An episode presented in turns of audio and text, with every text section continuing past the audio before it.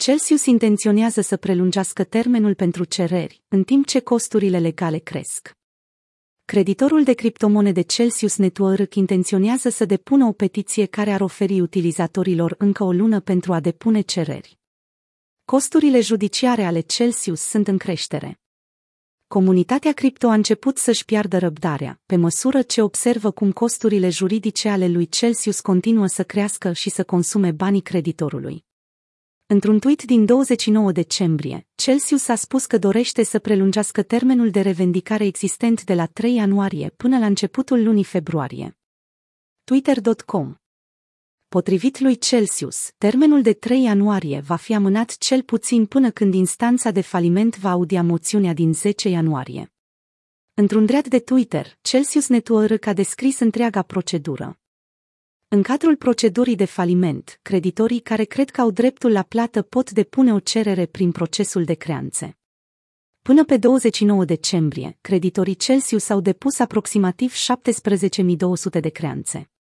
Costurile administrative ale lui Celsius dar creditorii sunt nerăbdători cu Celsius, deoarece costurile administrative au crescut de când a declarat inițial faliment în iulie.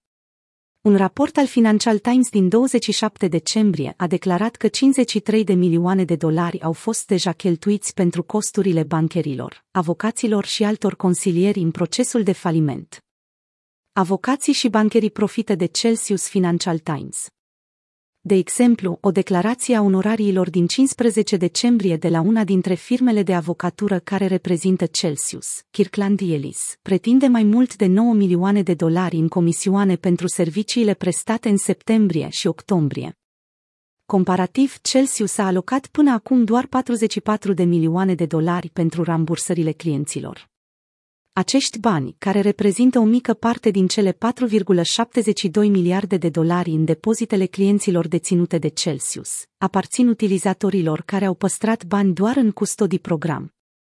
Reacții din partea comunității Crypto Twitter Prelungirea recentă a procesului nu a fost binevenită de unii din lumea cripto, care susțin că este doar o altă tactică de întârziere.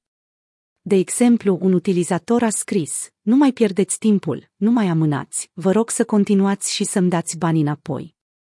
Twitter.com Într-un tweet postat pe 23 decembrie de fondatorul platformei internaționale de investiții Benecatu de Future, Simon Dixon, acesta a menționat că înainte ca utilizatorii să-și poată recupera banii de la Celsius, ar trebui să se aștepte să primească doar aproximativ jumătate din ceea ce au investit. Dixon a fost un participant activ la procedura de faliment a lui Celsius.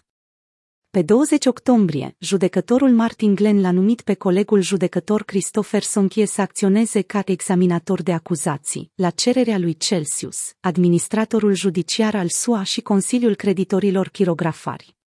Rolul acesteia este de a negocia și aproba onorariile stabilite de avocații și alți experți implicați în caz.